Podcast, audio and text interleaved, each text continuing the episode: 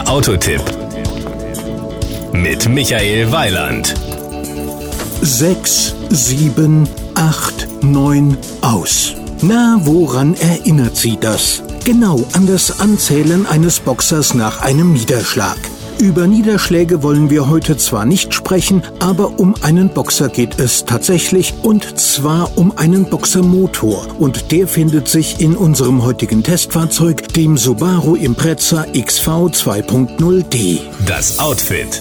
Die Buchstaben XV machen aus der Impreza Limousine einen knackigen SUV. Natürlich erinnert der XV an die Limousine. Auffällig ist der markante Stoßfänger, der Platz für einen breiten Lufteinlass lässt, ebenso der Lufteinlass auf der Motorhaube. Anthrazitfarbene Kotflügelverbreiterungen und Seitenschweller unterstützen den Auftritt optisch. Dazu kommen eine Dachreling und der größere Heckspoiler. Power und Drive. Der Vierzylinder Leichtmetall-Boxer Dieselmotor leistet 150 PS, beschleunigt in glatte 9 Sekunden auf Tempo 100 und macht erst bei 203 kmh Schluss mit Vortrieb. 5,8 Liter Diesel verlangt er als Gegenleistung für 100 gefahrene Kilometer im Euromix. Dagegen ist nichts zu sagen. Und bevor ich es vergesse, der Impreza XV hat sogar serienmäßig einen Allradantrieb an Bord. Die Innenausstattung.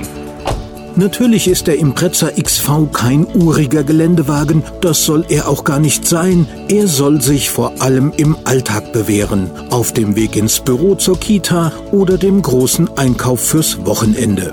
Der Fünftürer verfügt serienmäßig ebenso über eine Klimaautomatik wie über vier elektrische Fensterheber, Xenon-Scheinwerfer sowie Kopf- und Window-Airbags vorn und hinten.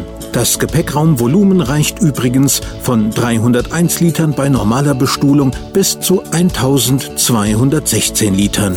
Die Kosten.